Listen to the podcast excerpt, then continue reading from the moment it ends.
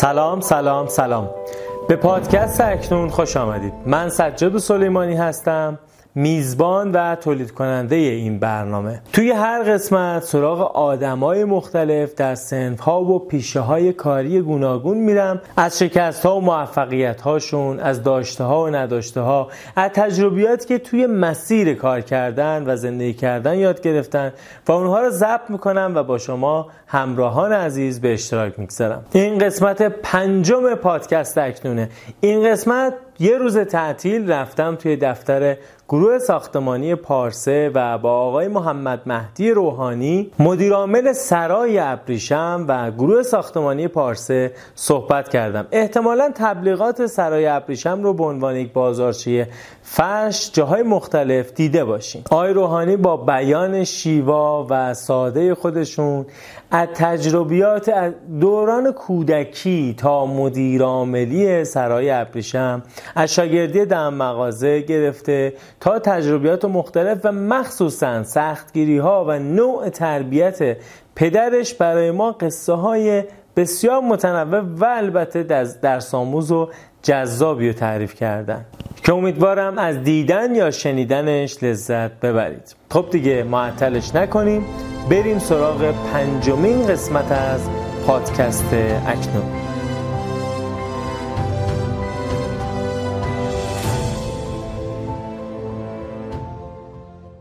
آقای دکتر روحانی سلام. وقت شما بخیر باشه. سلام و عرض ادب و احترام. ما الان کجاییم شما برخلاف ضبط قدیم دفتر ما هستین. لطف کردین تشریف آوردین. باعث افتخار ما بود. مرسی. یه کلام گفتین اینجا قبلا. یه شرکت دیگه بود نگفتم یه شرکت دیگه بوده. پارسه. گفتم اینجا شرکت ساختمانی پارسه است که ما حدود 27 سال اینجا هستیم. چون ما یعنی خودتون یا با نه ما ما یه بیزینس خانوادگی داریم دیگه. مثل سرای ابریشم که فامیلی بیزینسه اینجا در شرکت ساختمانی بیزینسمون خانوادگیه و من به اتفاق برادرانم اینجا هستیم. مرحوم پدرم که شیش ماه اون هفت ماه پیش هشت ماه پیش به رحمت خدا رفت. خدا رحمت اطلاع نداشتم. اینجا که یعنی شروع کارتون اینجا بود بعد سرای ابریشم شکل گرفت. ببینید حرفه اصلی پدر من یعنی حرفه خانوادگی. ما فرش دست باف بوده. و پدر من حجره در بازار تهران داشتن صادر کننده فرش دست باف بودن و من هم توی حوزه کنار ایشون شاگردی می‌کردم و اساسا که می‌دونی یزدی ها اعتقادشون اینه که نون مفت نباید به کسی بدی بخوره. و پدر منم خیلی آدم سختگیری بود توی حوزه ما. از کودکی هم کار می‌کردیم هم درس میخوندیم. و تو کار فرش از در واقع اون لایه های بسیار پایینش که شستشو و نظافت و توالت شویی و تیکشی و خاکگیری مغازه و قالیا و گردگیری و بریم جلو تا چای ریختن و و در واقع پشت نویسی چکا و سبری کردن چکای قدیم بعد میخوامونیم به حساب چکا رو. و همینجوری برو جلو. ما کار فرش می‌کردیم. داستان سرای بیشم برمیگرده به حدود 17 سال پیش که ما چون کماکان قبلش کار ساختمانی هم در کنار حوزه فرش داشتیم و شرکت داشتیم در حوزه ساختمان چهارراه سیروس ما رنگ می خریدیم از مالک قدیم این ملک و خیلی خوش حساب بودیم و زیاد هم رنگ می خریدیم چون پروژه زیاد داشتیم. یه روز این آقا ملکش رو به ما پیشنهاد داد و گفت شما بیان اینجا رو بخرین از من. و داستان سر هم از همینجا کلید خورد. ما خریدیم و بعد چند تا پلاک مجاورش هم باز بهش اضافه کردیم و خریدیم. دیدین این زمین گنده است نه بعد بعد اونجا دیگه منطقه فرش بود اصلا. منطقه فرش ماشینی بوده. دیدیم فقط برای نزدیکترین سلفی که می‌تونه اونجا درگیر بشه و خوب بشه فرش بود که کلید زدیم مجموعه سرای ابریشم و اصلا از بیسش برای اینکه بازار فرشش کنیم یعنی اینفراستراکچر و زیرساخت تجاری و ساختمانیش هم بر مبنای فرش ساخته شد. اینطوری نبود که ما بسازیم بعد بگردیم دنبال یه شغلی که حالا مثلا اون اطرافه. یعنی در واقع post production همه برای فرش طراحی شده. بود بله. ایده او- اولیه از کی بود که یه مقدار اینجوری بریم؟ یه market بزرگ یک فضای بزرگ برای همه با هم من به اتفاق برادرام و پدرم با هم ایده رو پرورش دادیم دیگه. یعنی رفتیم برای فرش بعد اسم گذاشتیم بعد رفتیم market research کردیم تمام کارخونه ها رو در آوردیم. یه market research واقعی ها یعنی که همین الان هم تو شرکت هایی که کار market research می‌کنن شما ببینید خیلی هاشون خوب کار نمی‌کنن تو ایران. اما ما market research واقعی کردیم. و خیلی خیلی اتفاق خوبی افتاده و ما خیلی اشراف پیدا کردیم به صنعت فرش ماشینی. با خیلی از کارخانه‌داران نگوشییت کردیم. قبل از اینکه اونجا داشت در واقع به بهره برداری برسه. تبلیغات کردیم براشون. صنعت فرش ماشینی اینجوری نبود. می‌تونم بگم سرای ابریشم یه گام بزرگی رو اون سالها برداشت برای اینکه رفتار مصرف کننده رو تو فرش ماشینی عوض کنه. و یه اتفاق افتاد. یعنی در واقع یه رولوشن بود یه انقلاب بود تو رفتار مصرف کننده تو حوزه فرش اصلا هایپرها وجود نداشتن. شما اولی بود. ما اولی بودیم. ولی سری چند تا همکار دیگه بعد دیگه بعد دیگه دیگه, بعد داریم. دیگه رفتار مصرف کننده تغییر کرد خرید فرش از فروشگاه های کوچیک و ریز و. متعدد و متکثر رسید به هایپرهایی که البته ما هایپر نیستیم ما یه جورایی مارکت پلیسیم رسید به هایپرها و فروشگاه های بزرگ و اساسا دیگه رفتار مصرف کننده تغییر کرد نوع سرویس مشتری رفتار مصرف کننده سرویس فروشنده آموزش های فروشنده ها اصلا ما تو این صنعت نداشتیم اینا رو هیچ کدومشون. بله. یعنی کلمه کلیدی ارسال رایگان رو برای اولین بار در حوزه فرش در ایران سرای ابریشم مثلا به بازار پیشنهاد داد. این کلمه در ادبیات محاوره فرش ایران وجود نداشت. ارسال رایگان پس بگیریم محصول رو. یعنی کاستمر کیر وجود نداشت اصلا توی این صنعت. صنعت خیلی خیلی سنتی بود. من سوالی که حالا اینجوری بپرسم بعد یه, سمت دیگه بریم. آره. الان تو ایران یواش یواش داره سبک زندگی عوض میشه. و حتی دیزاین های داخلی خونه هم عوض میشه. فرش هنوز جایگاه خودش رو داره. یا ضعیفتر شده یا داره ضعیف میشه از نظر شما. یعنی مردم استفاده کنن؟ ببینید با توجه به اینکه زندگی مردم مدرن شده قطعا در واقع سهم خرید هر مصرف کننده کاهش پیدا می‌کنه. سهم خرید یعنی به ازای هر فاکتور متراژش رو عرض می‌کنم. اما تعدد استفاده زیادتر شده. یعنی مردم رفتار قدیم رو ندارن که فرش بخرن مثلا 20 سال دیگه عوض کنن 10 سال دیگه عوض کنن. اما متراژه تغییر کرده دیگه.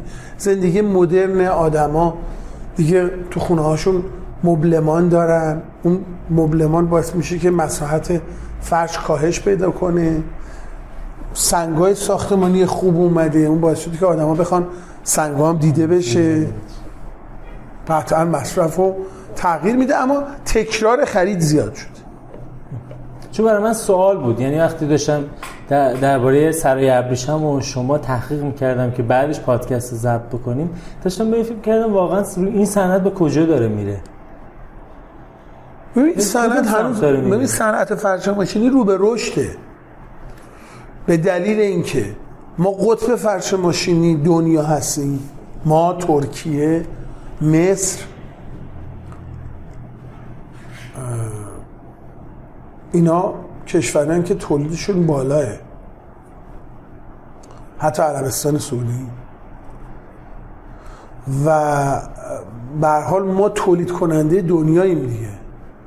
ما پارسال فکر می‌کنم اگه عدد رو اشتباه نگم حدود 380 میلیون دلار صادرات فرش ماشینی داشتیم. در صورتی که صادرات فرش ماشین دستباف ایران زیر 60 میلیون دلار بوده. 380 میلیون صادرات کل ایران رو داریم. بله بله الان شما صادرات هم دارین؟ ما هم صادرات داریم و بیشتر صادرات هم به کشور همسایه ایران اتفاق میفته اروپایی ها اروپایی هم بعضی از طرحهای خاص فرش ماشینی الان به اروپا هم صادر میشه. الان فرش های ابریشمی تو بازار اومده که در واقع نسل جدید فرش ماشینیه. شبیه فرش های قوم هست و اونها به اروپا صادر میشه. اروپا استرالیا کانادا ما الان مشتری داریم. آمریکا مشکل منع صادرات هست چون ورود فرش ایرانی به امریکا ممنوعه چه دستباف چه ماشینی. وگرنه بازار امریکا بازار بسیار بزرگ. خود اون بر من کردن بله دیگه امریکا یا می‌دونی که واردات فرش رو ممنوع کردن. من خبر ندارم. از زمان آقای ترامپ واردات فرش ایران به امریکا ممنوع شد. وگرنه بازار امریکا خودش به اندازه بازار دنیاه. واقعا جالبه. این قلم به قلم اینجوری تحریم کردن خیلی جالبه. آره آره. فامیلی بیزینس تو ایران من یه کم می‌بینم. یا من حالا تا اونجا که من خبر دارم. و تجربیات من چه از بچگی توی فامیلا چه دوستای دیگه میشنوم اصولا شکست می‌خورن اصولا به مشکل برمیخورن از هم جدا میشن. این family business شما چجوری پیش رفت یا الان در چه وضعیه؟ خوب پیش میره؟ کنار هم با کلا من یه چیزی شما بگم.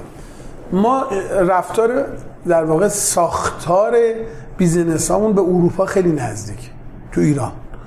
می‌دونی که بیش از 60 درصد اقتصاد اروپا رو اقتصادهای SME هن. کسب و کارهای خرد و متوسط تشکیل میده. ایران هم تقریبا همینطوریه. منتها family business ها توی اروپا خیلی قوی هن. چون غالب برندهای خوب رو در اروپا می‌بینی اینا family business هن. به خاطر اینکه ساختار اقتصادی business شون رو از ساختار فامیلیشون جدا کردن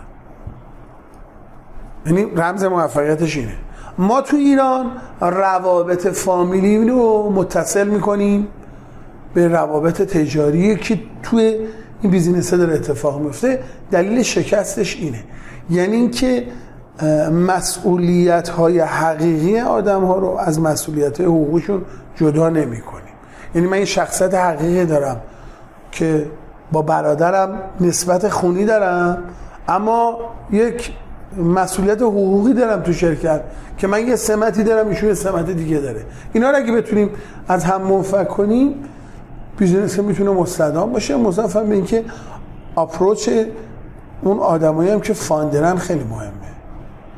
ببینید اساسا یه چیزی بهت بگم شراکت دو تا از نظر من گذشت می‌خواد. اولیش گذشت اخلاقیه و بعد گذشت مالی. شما وقتی دارید business فامیلی و خانوادگی می‌کنین خیلی باید به این دو تا مسئله توجه کنید که business تون آسیب نبینه. مگه نه business آسیب نبینه؟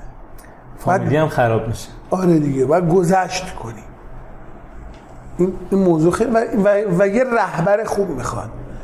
علت این که بیزینس ما مستمر و در واقع مستمر بوده و استمرار داشته اینه که ما یه رهبر خیلی خوب تو خانوادهمون داشتیم و این پدرم بود. و اینا به ما آموزش داد که چطور میشه کنار هم زندگی کرد کنار هم کار کرد. ما یه خانواده پرجمعیتیم ما شش تا فرزندیم. و همیشه این سفره بزرگ بود. ما تو بچگیمون الان هم همینطور من خیلی موقع علاقه مندم رو در واقع بشینیم دور سفره غذا بخوریم. و دور سفره میخوردیم هر کسی یه کاری می‌کرد و اتفاقای خوبی میافتاد تو خانواده. همه برای در واقع نیازهای اقتصادی خانواده تلاش می‌کردن. هر کسی. من از پنج سالگی یادمه که وظیفه بود که من برم نون بگیرم. اگه یاد باشه یه زنبیل قرمزایی بود نمیم یادت میاد تو. ما چون زمان تو امون نونوایی داشت ما بدون صف می‌رفتیم ور میداشتیم میوکیم آه امون نونوایی داشت آره. آره داشتم می‌گفتم من پنج سالگی من می‌رفتم نون می‌گرفتم و نون گرفتن. الان اگه دقت کنید فرهنگ جامعه تغییر کرده. الان بزرگترا برای کوچیکترا بستر آماده می‌کنن. در صورتی که زمان ما ما وظیفه داشتیم کارهای خورده خونه رو بکنیم. الان کدوم بچه ای رو شما می‌شناسی که بره هر روز برای خانواده نون بگیره؟ خیلی کمه تو تهران. حداقل تو شهرهای بزرگ. اما قدیم اینجوری بود. ما وظیفه نون گرفتن با ما بود. وظیفه بردن زباله بزنیم بیرون با ما. بعضی موقع مرتب کردن خونه و حیات و اینا با ما بود. یعنی کار خورد تو خونه هرچی بود از کودکی ما انجام می‌دادیم. من از پنج سالگی جلو مغازه وای میستم یعنی من اولین سابقه مغازه داریم جلو مغازه پنج سالگی بود. حالا یه داستانی هم داره. من جلو مغازه وایسادم به من بابام گفت وایسا هیچ تو نیاد. منم وایسادم دستم اینجوری گذاشتم جلوی در مغازه ایش بعد عمه اومد همه وایسادن عمه اومد گفت من عمتم برم. تو گفتم نه بابا گفته هیچ کی نیاد کسی گفت منو منو راه نداد جلو مردم. آره من اتفاقا اینکه می‌پرسن کارآفرینی رو از کی شروع کردی من یه خاطره بهت بگم. ما من متولد منطقه دوازده تهرانم. خیابان ایران رو نمی‌دونم چقدر اشراف داره نه من تهران دیگه الان یه کشور خیابان ایران و میدان شهدا و اون منطقه. خیلی اصیل و قدیمی و منطقه جوش و خروش تو اون منطقه خیلی زیاده.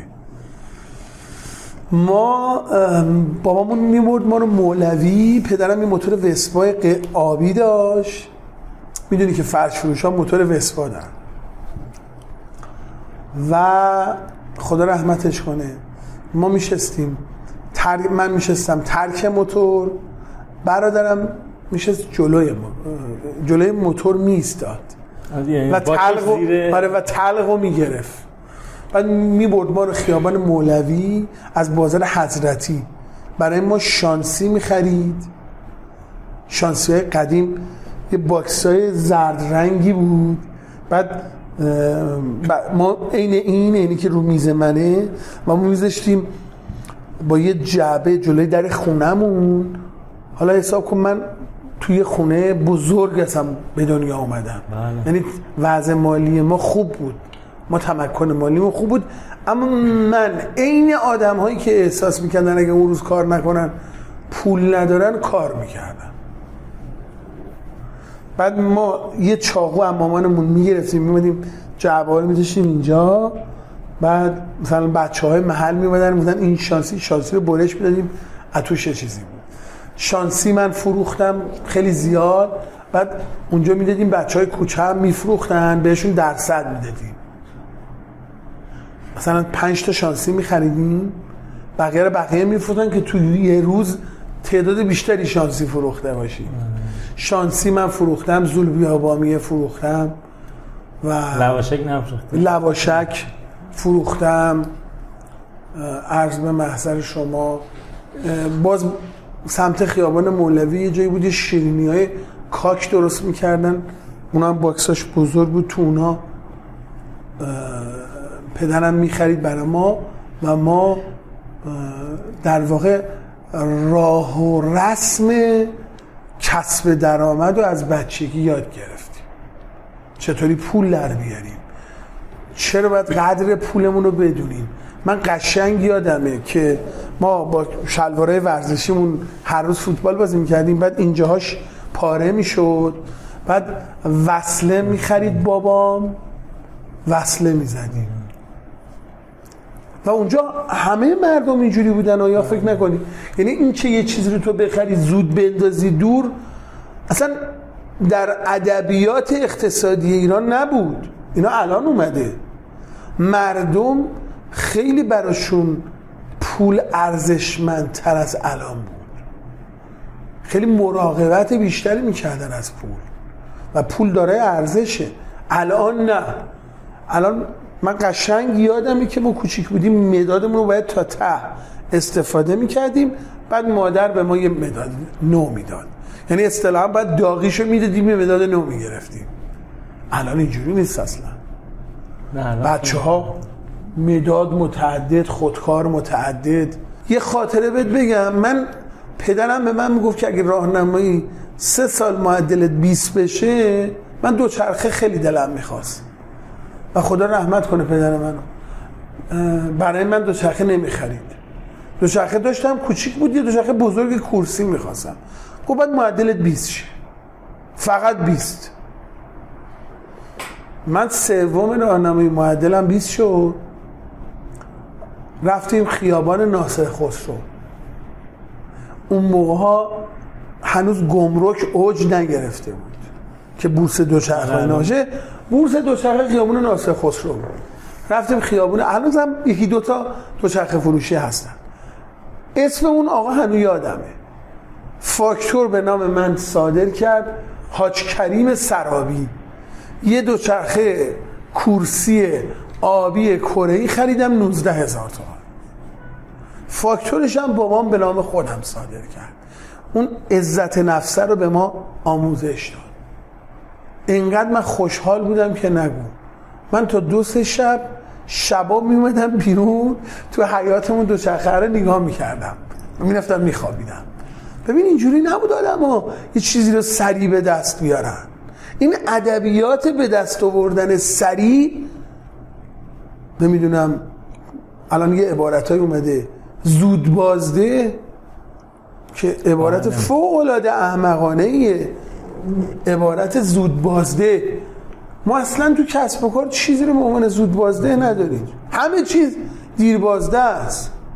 قرار نیست اصلا چیزی زود اتفاق بیفته. اتفاقا چند روز پیش لایوی داشتم. گفتم زود یعنی کال.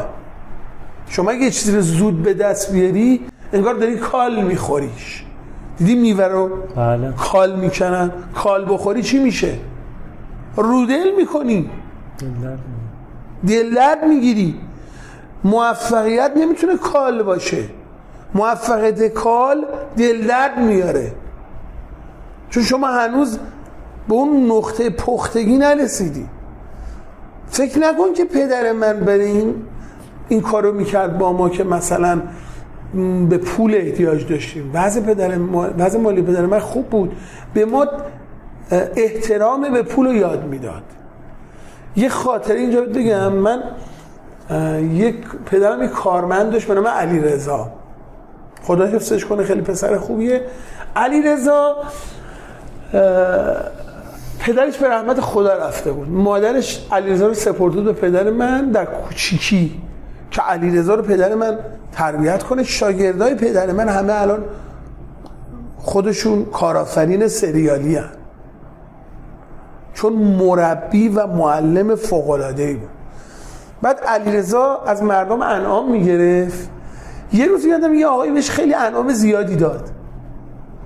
بعد علیرضا یه صد تومنی رو اون روز خب منم ما هم از علیرضا کوچیک‌تر بودیم. اما خب هم صحبت بودیم. گفت ببین اصلا برای من پول مهم نیست. اومد صد تومنی رو اینجوری اینجوری پاره کرد و صد تومن صد یه تومنی. مثلا فرض کن امروز اون صد تومنی ده هزار تومن میارزه. صد برابر. بیشتر نیست که. فکر نمی کنم بیشتر بشه. پاره کرد ریخت تو جوب آب. همون لحظه که ریخت تو جوب پدر من دید. یه دونه سیلی فوق العاده محکم زد تو صورتش. گفت برو برو این تیک های رو پیدا کن. ورده بیار. فکر می‌کنم یک ساعت طول کشید تا تیک های ستومنی رو پیدا کرد آورد گفت اگه پیدا نکنی سیاهت می‌کنم. اوورد چسبوند با گریه. بعد گذاشتیم لای کتاب مرتبش کرد. پدر من این صد تومنی رو نگه داشت. و بعد از اینکه علیرضا می‌خواست بره به علیرضا داد گفت ببین باید تو زندگیت همیشه قدر پول رو بدونی. من یه آموزش بزرگه. آره، آره، شما می‌فهمم. همیشه پولای ریز و مراقبت کن پولای درشت خودشون رو مراقبت می‌کنن. یاد می‌گیری با پول چطور رفت. آره پول ریز. پول ریز و مراقبت کن. ما از کودکی یاد گرفتیم که دیسیپلین داشته باشیم انضباط داشته باشیم همه چیز باید سر جای خودش میبود. و نظم رو به شدت از پدرمون یاد گرفتیم جنس خاطره ها جالبه. مثلا من الان دارم از کسی میشنوم که پدر هم businessman بوده به نوعی تجارت کردن وضعشون خوب بوده. یعنی این اگه کسی بگه که بگه ما از اول ندار بودیم سخت گرفتن یه چیزه. ولی پدری که کاسب شاگرد مغازم داره داره این سختی رو می‌گیره. چون من هم بابام مغازدار بود عمو اینا هم کاسبیاشون این شکلی بود یادمه که این سختگیری ها رو می‌گرفتن. مثلا من ساعت چهار نیم پنج صبح پا می‌شدم قبل اینکه همه پاشن شیر خالی می‌کردیم تو مغازه. و مثلا من شیر پخش می‌کردم تو محل. در صورتی که به همه خواب بودن. یعنی بابای بچه هم خواب بود. چه برسه به بقیه. و من یاد می‌گیرم که بعدا که مثلا تو شغلای دیگه رفتم برای من سر صبح بیدار شدم و کار کردن اصلا چیز سختی نیست. خیلی راحت تر بودم جاهایی نه دیگه. می‌دونی انسان خودش رو تطبیق میده با شرایط. یادت نره. یعنی اون در واقع داروین یه نظریه ای داره به نام نظریه تکامل. و تو نظریه تکامل داروین میگه اونی که تطبیق میده خودش رو اون زنده میمونه. سازگار میشه ساز... سازگاری رمز ماندگاریه. سازگاری رمز ماندگاریه. اگر خودمون رو سازگار کنیم با شرایط ماندگار میشه. به خاطر همین شما ببین سوسک ها میلیون ها سال رو کره زمین زندگی می‌کنن. موش ها میلیون ها سال موش ها قوی نیستن. سوسک ها قوی هم بگه. اما سازگارن. مورچه ببین دایناسورها دایناسورها منقرض شدن. اما سوسکا هستن. فقط به خاطر سازگاریه. سازگاری الان من حتی این سوال بپرسم بعد به شرایط امروز برسیم. اون شکل از اه، سختگیری یا تربیت یک بیزینسمن برای بچه هاش بعدا در تحصیل شما به کجا رسید؟ من فکر کنم شما خارج از ایران هم درس خوندین. درسته؟ بله بله. روند تحصیلیتون هم میگین به عنوان ما پدرم همیشه میگم ما درس برای خودمون می‌خونیم. یعنی ما هر وقت صحبت داریم میگم شما داری درس برای خودت می‌خونی. دیدی بعضی موقع بچه ها فکر می‌کنن دارن درس برای مثلا پدرشون می‌خونن یا برای مادرشون می‌خونن. اینقدر پدر مادر حساس میشن به موضوع تحصیلی بچه ها که بچه ها میگن نکن اصلا این وظیفه ما نیست که داریم درس می‌خونیم. یا اصلا ما این بنفیتش برای ما نیست برای دیگرانه. در صورتی که بنفیت مال خود اون آدمه است. یعنی باید خیلی هم ممنون باشه که پدر مادر شرایط تحصیل آماده می‌کنن. آره من ما اتفاقا همه خواهر برادرها درسمون خوب بود. همه. من هر سه خواهرم دانشگاه رفتن فارغ التحصیل شدن لیسانس فوق لیسانس اما ازدواج کردن. و علاقه من دیگه نبودم برن سر کار. سر کار نرفتن و منم من در حین کسب و کار هی احساس کردم که باید توسعه بدم خودم و علاقه من شدم به رشته بازاریابی و مدیریت و بعد دانشگاه تهران مدیریت خوندم و بعد دکترام از فرانسه گرفتم مدرسه کسب و کار ایپک. اونجا اونجا هم خیلی نکات خوبی یاد گرفتم. خیلی چیزا هم حقیقتا بهت بگم. من خیلی دوره آموزشی زیاد رفتم. خودم متعهد کردم به یادگیری. ژاپن لندن فرانسه آلمان. عرض به محضر با سعادت شما کره جنوبی. اما معتقدم بیس و ساختار هر چیزی که تو زندگیم یاد گرفتم پدرم به منتقل کرد. یعنی آموزه های پدر خیلی عمیق بود. خیلی عمیق. استراکچر اون مدل ذهنی از اون موقع خیلی مونده. خیلی عمیق بود اصلا. اون چیه؟ اون چیه که اون موقع مونده که حتی آکادمی بین المللی هم رفتیم باز میگی اون. اصلا همون بود دیگه. ببین شما مدرسه ببین آقای جان سی مکسول یه عبارت داره. میگه شما اگه ده هزار ساعت در یک حوزه مطالعه کنی یا یادگیری داشته باشی ده هزار ساعت. شما حتما یکی از نوابق اون حوزه میشی. کی حاضر ده هزار ساعت الان توی حوزه یادگیری داشته باشه؟ پدر من همین عبارت رو یه اصطلاح فارسی بود. می‌گفت می‌گفت پدر من می‌گفت چند سال بخور نون و تره. نون و تره یعنی سخت بکش. تا بعدا بخوری نون و کره. حالا کره چرا قدیمی ها می‌گفتن؟ کره قدیم خیلی چیز مهمی بود. مهم بود کم بود. آره روغن خیلی چیز مهمی بود. اینجوری نبود که شما فکر کنی همه در دسترس بود. پدر من تعریف می‌کرد خودش. میگم من پایین چهارراه مولوی آسفالت نبود و بالای چهارراه مولوی آسفالت. پدر بزرگ منم همینو می‌گفت. می‌گفت من گیوهامو میذاشتم زیر بغلم به آسفالت می‌رسیدم. باور کنین که بهت میگم داست الان به یکی بگی میخنده. باور نمی‌کنه این حرفو. میگه برای اینکه گیوام ثابته نشه. مثلا چند سالش بوده؟ هفت سالش بوده هشت سالش بوده. پدر بزرگ منم همینو می‌گفت. پدر بزرگ من می‌گفت بزی که برای خودش پشم نمی‌کنه برای صاحبش کشک نمی‌کنه. حالا تو همین ببین چقدر تو حوزه منابع انسانی کار می‌کنه. یعنی میگو کسی که نمی‌تونه اول برای خودش یه کاری بکنه اصلا برای تو نمی‌تونه یه کاری بکنه. خیلی مهمه. آره ببین یعنی این درس بیزینس اسکولیه دیگه. ببین میگو همه چی از نازکی پاره میشه مرد از کلفتی کسب و کار از از حجیم شدن از بسیج شدن پاره میشه. تلاشی متلاشی میشه. تو business school ها هم ما اینو داریم. متوجه ای؟ استاتیک میشه. دیگه کسب و کار dynamic نیست. ضخیم میشه و پاره میشه.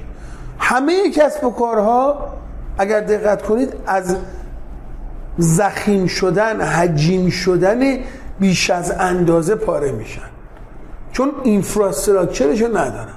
زیر ساختشو ندارن.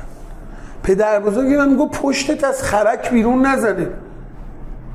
قدیم بازی می‌کردن یه چیزای چوبی بود سرمیشن خرک بهش می‌گفتن. امروز تو دنیای business امروز میگن آقا تو کسب و کار egoism رو شما باش مبارزه کن. egoism همین غرور دیگه میگن ایگو نداشته باش. من من آره دیگه. ببین آدم های احمق فقط تو دنیا نمی‌تونن واقعیت خودشون رو درک کنن. آدم های عاقل همیشه می‌دونن که خودشون کی هستن و شرایط چیه. فقط احمقان که نمی‌تونن شرایط خودشون رو درک کنن. پاشون از زمین واقعیت جدا میشه. آره, آره دیگه. آره. الان یه تبی که توی بیزینس ها هست حالا ما حرفامون خوبه. یه ذره میره اونور میاد اینور. از گذشته به امروز ارجاعش میدیم. الان یه تبی که راه افتاده برای رشد سریع و رشد سریع. حالا اون اصطلاح زود بازده و این رشد سریع بودن که مغز عموم جوانایی هم که حرف می‌زنیم اصطلاحا اه، راه چند ده ساله رو تو دو سه سال بخوایم بریمه. برای اینا این حرفای هشداره نه؟ برای کسایی که اینجوری فکر می‌کنن. حالا من خودم هم شاید تو این دسته باشم. سوالتو نفهمیدم. برای کسایی که می‌خوان یهو خیلی بزرگ بشه بیزینسشون اسمشون. ممکنه که این آه, بیزینسشون آه اینو بگم. ببین من پدر بزرگم خدا رحمتش کنه. می‌گفت بار زیاد خرا می‌کشه باری کلا مردو. دیدی بعضیا برای تو تجارت برای منم منم یه کاری نمی‌کنن؟ یا برای اینکه به دیگران اثبات کنن دیدی ما کردیم؟ مثلا میگم طرف می‌بینه یه بیزینسی مثلا ما تو کسب و کار خودمون رقیب داریم. چون رقیبمون رفته س- 50 میلیارد 40 میلیارد تومن ATL تبلیغ کرده ما هم بریم بکنیم. اینا منیت دیگه egoism ه من می‌خوام فقط خودم حالم خوب بشه. موضوع موضوع کسب و کار نیست. متوجه چی میگم؟ در صورتی که ما تو کسب و کار موضوع فردی نداریم مثلا ما در business همه چیز رو باید مطابق business مون توسعه بدیم. موضوع رو نباید فردی کنیم. به خاطر شما باید همیشه دست رو کسب و کار برای همه دراز کنیم. ارتباطات بازاریابی ارتباطات. ما الان تو ار... توی کسب و کار میگیم کامیونیکیشن مهمترین چیز ارتباطاته. پدر من میگه تو باید هر روز بری با آدما ارتباط برقرار کنی. دوست زیاد کنیم میگه همیشه هزار تا دوست کمه یه دشمن زیاده. ببینیم بحث استراتژی ها.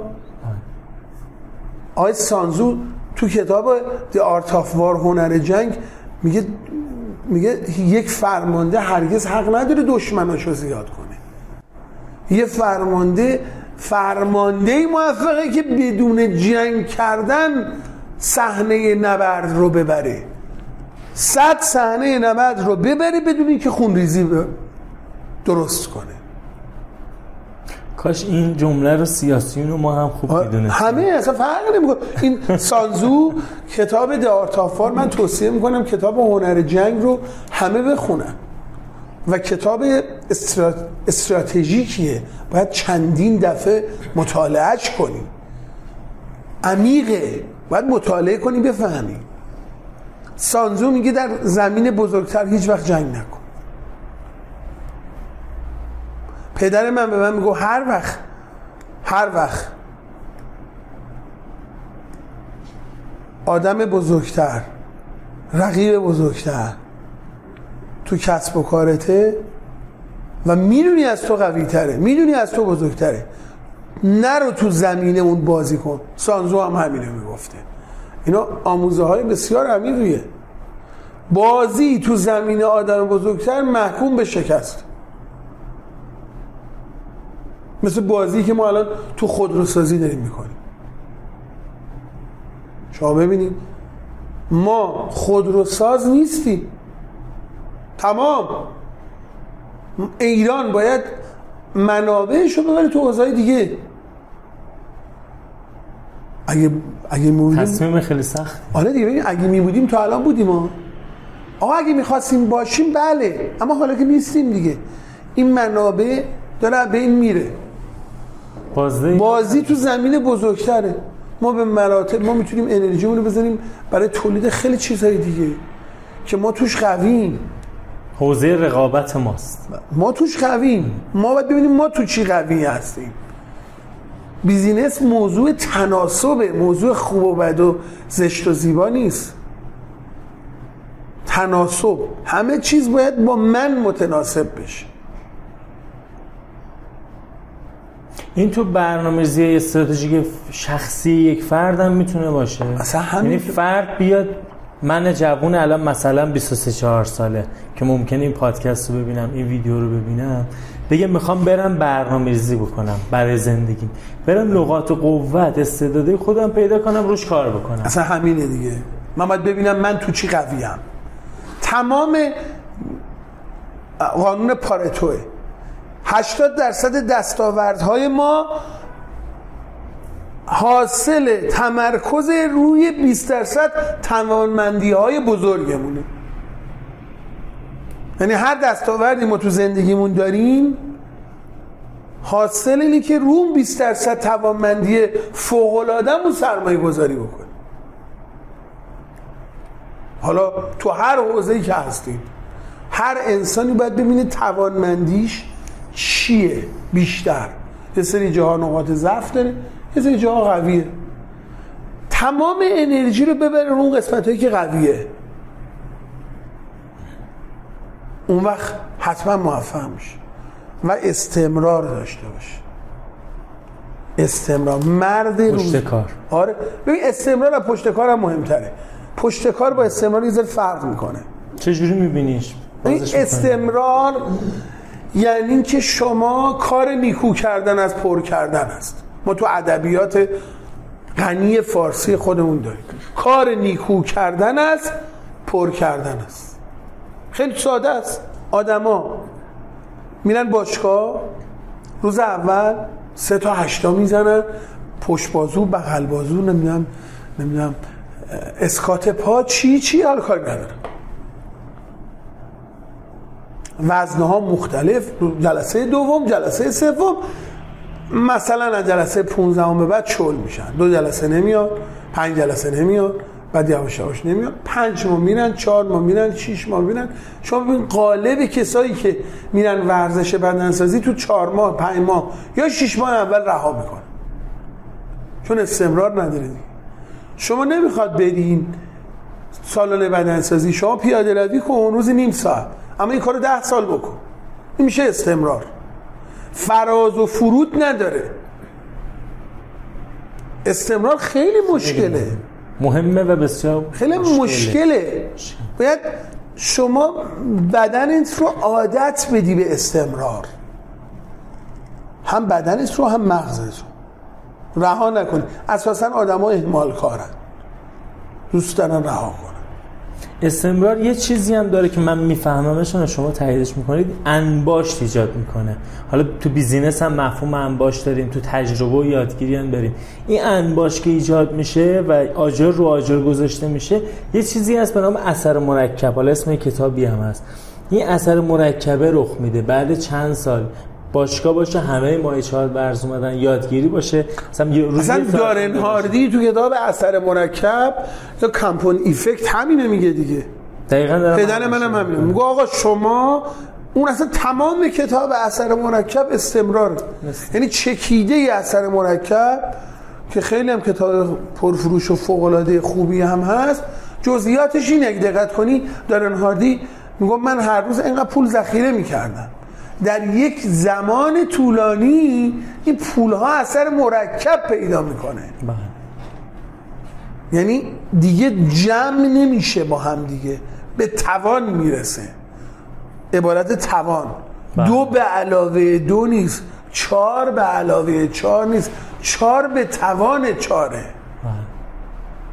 بعد دیگه هشت نمیشه. میشه شونزد رشد نمایی میشه دقیقا. وقتی شما در حوزه موفقیت به بلوغ می‌رسی و ریشه های عمیق نگاه و نگرشت زیاد میشه بیزینس رشد تصاعدی خواهد داشت. موفقیت فردی هم همینطوره. یعنی شما تو اون حوزه ها دوچار رشد تصاعدی میشه. لازمش یا زیر ساختش انگار صبره نه؟ یکی از ابواب بهشت باب و صبره. صبر به آدما اینسایت میده. بنای هستی روی صبر برقرار شده. بنای هستی. ببین همه چیز صبورانه است. شما در در دستگاه کائنات حضرت حق هم چیزی رو پیدا نمی‌کنی که عجولانه باشه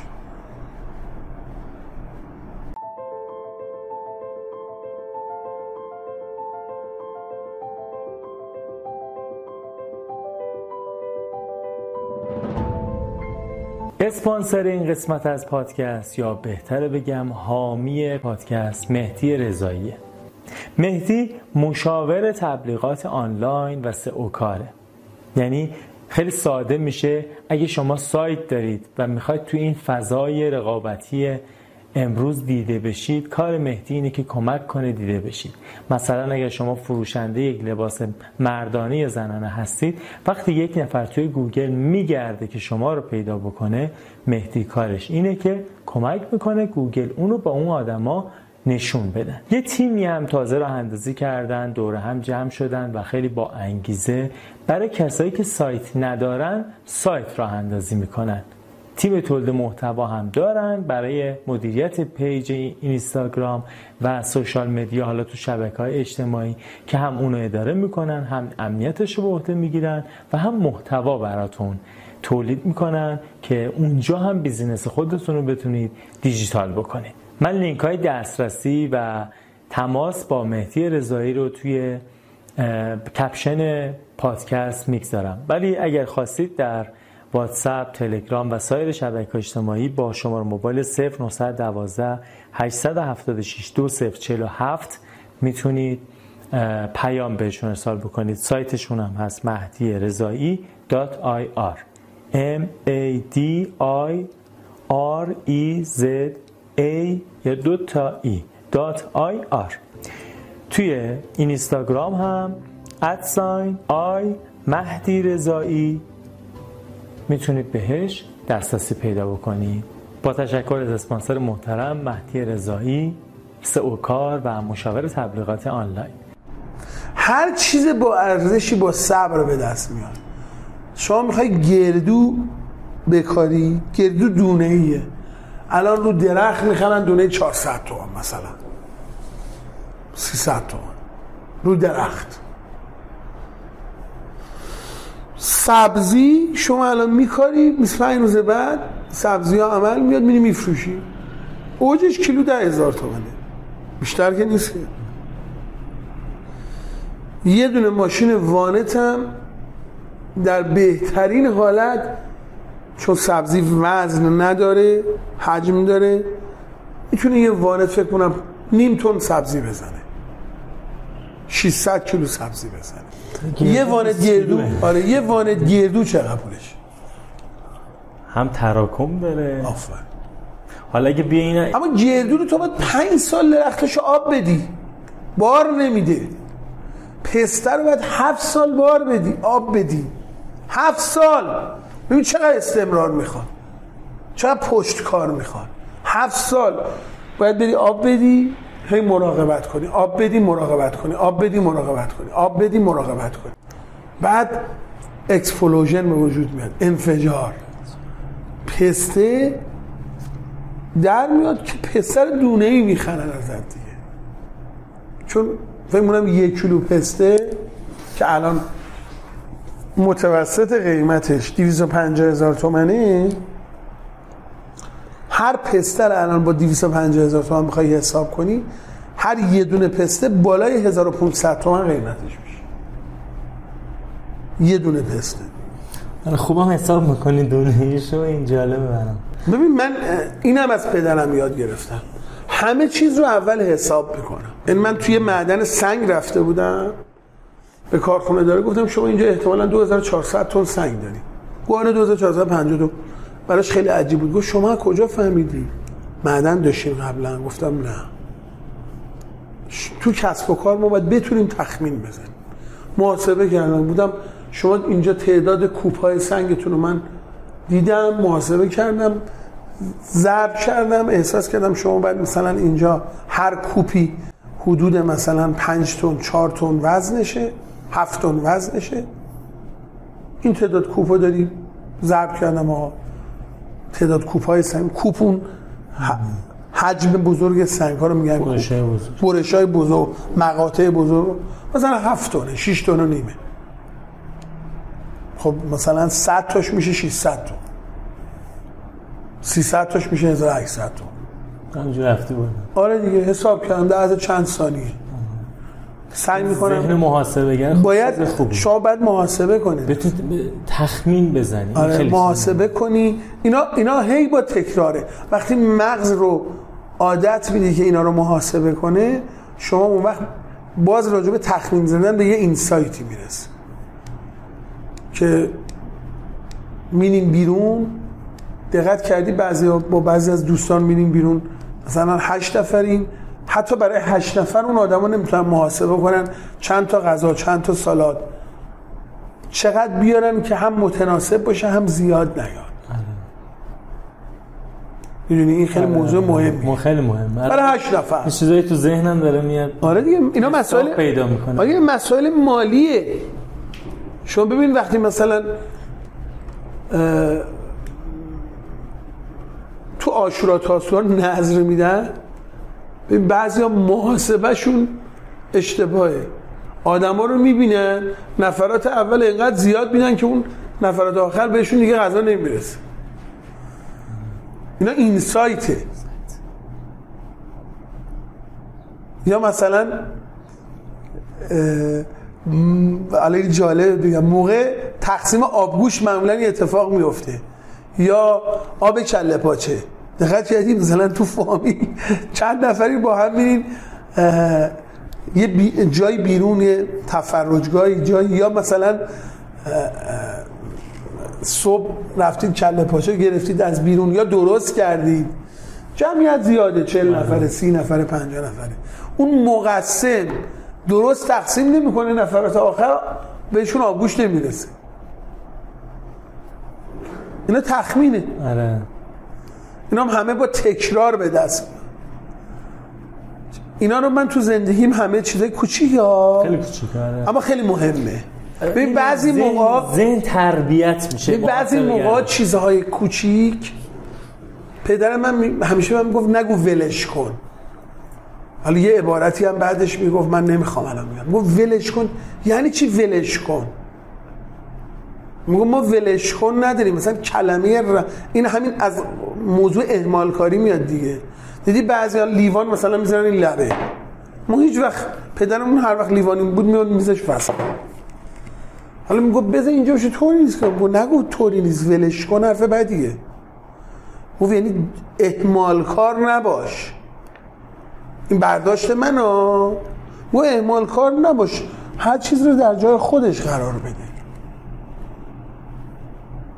آدمایی که اهمال کارن این اهمال کاری تو ابعاد مختلف زندگی لنگر میندازه براشون.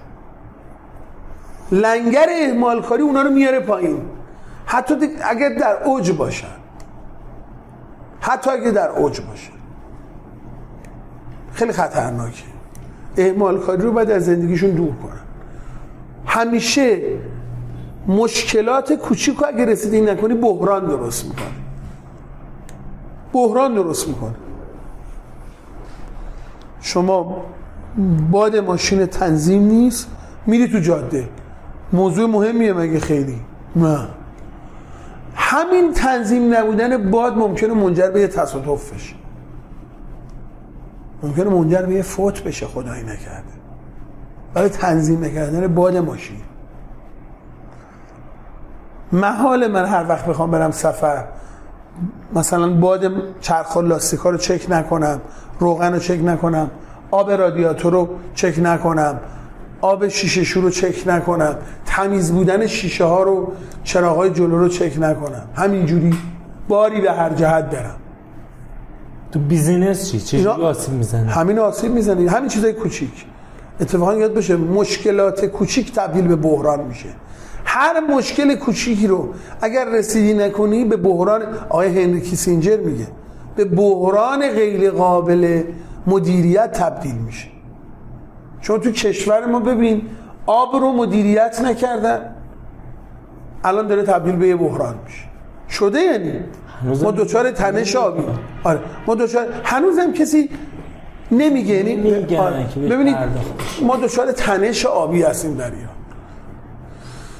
بیشترین سطح تولید بیابان رو در جهان داریم فرونشست زمین بیشترین اتفاقش داره تو ایران میفته.